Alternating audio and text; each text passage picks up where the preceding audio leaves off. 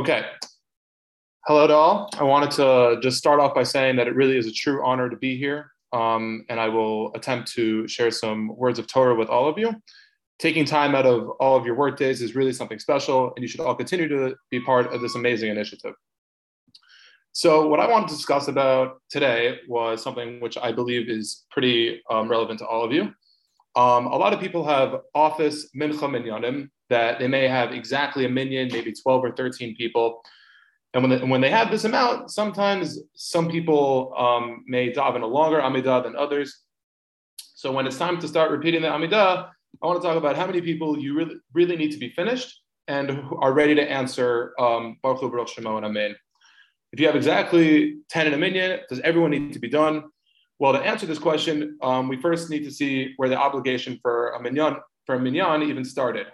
The Gemara in Brachot, Daf Chaf Aleph Amud Bet tells us, where do I know um, that I cannot say Kedusha B'Yechidus? The answer was that any Davar B'Kedusha cannot be recited with less than 10 men. And the Ran even says that it's a uh, Durabanan, it's not even a Doraisa. The way that we know that it must be, that someone must be over 13 is the Rasha that it's actually a halacha of Moshe Sinai, just like every other shear which um, which is brought down. The Noda Yehuda, um, Rabbi Yecheskel Landau, who lived in the 1700s in Poland, said that yes, you need a minyan for Devarim B'Kedusha, but it, that is only Lechachila. B'di Eved, you are even Yotze, Chazar Sashat, Kaddish, Kedusha, all of that without a minyan. Everything that you need a minyan for, it's all okay B'di Eved if you do not have one. The, the Noda Yehuda said, do you, do you want my proof? He said that the Gemara in the Yerushalmi said that the way that you know that it is okay is that when you when you have a minyan and then people leave in the middle, you're allowed to continue. That shows that b'di eved you don't need a minyan regardless. Rav Shmuel Vosner, who was born in Vienna, moved to Israel before the war, um, wrote the Shevet Halevi, says otherwise. In the Shevet Halevi, uh, Chelek Daled, Siman Yud Dalid, he said that's something that everyone here would expect to hear. He said that the Noda Yehuda's whole reason that you are allowed to continue if you lose the minyan. Therefore, b'di'eved, it counts even if you had a minyan to begin with. Rav points out that there is a big difference between bringing the shechina um, once the shechina is there um, to keep it there, than having one there without um, a minyan. When you when starting, you need ten people to get the shechina in the room. Once we start the amidah and the shechina is there, it won't simply leave in the middle just because someone had to leave a few minutes early. Okay, back to the discussion of the minyan. How does the minyan have to behave during Chazar Hashatz? So the Shulchan Aruch Orach Chayim, Simon Kuf Chav Dalid, Seif Dalid, says during Chazar Hashatz, everyone should be sitting quietly, have in mind all the brachot, answer Amen to each bracha. Every person should be viewing themselves as one of the 10 minimum that is needed. The Ramah says that there is even an opinion that everyone should stand. Mishnah Berurah says that we shouldn't say any of the words of the Chazan with him. Mishnah Berurah also says that you shouldn't even learn during Chazar Hashat, even if you would stop to answer Baruch Hu Shemo and Amen. The reason in which he gives is that everyone, that other people, including Amaya Aretz, will see this and believe that it's okay to be doing other things during Chazar Hashat. Minhag Olam is that even people who are talking during Chazar Hashat count towards the minyan.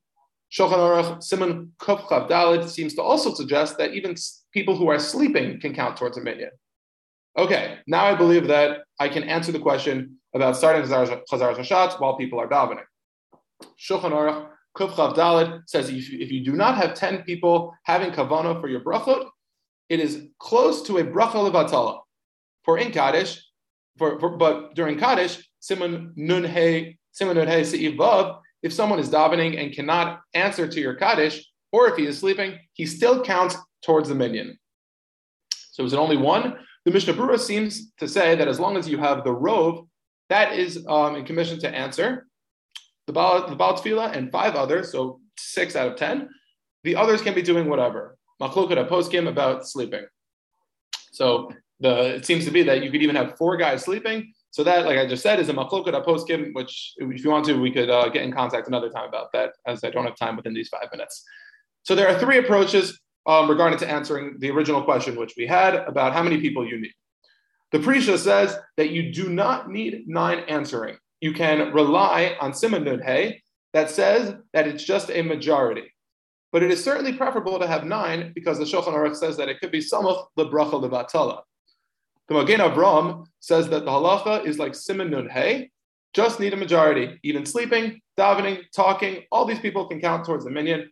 You just need six people who are um, the Rav.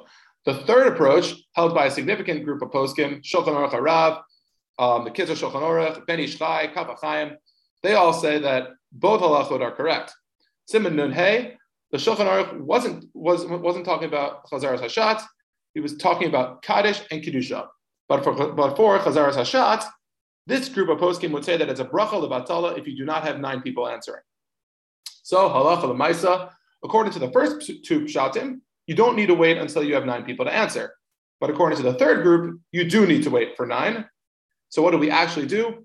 Well, it is a din durabanan. Lechatchila, it is good to have nine, but if people are in a rush, it's a mincha mini in the middle of a workday where people are trying to get back to the office, there is absolutely plenty of room to be lenient, and you only need to really have a majority.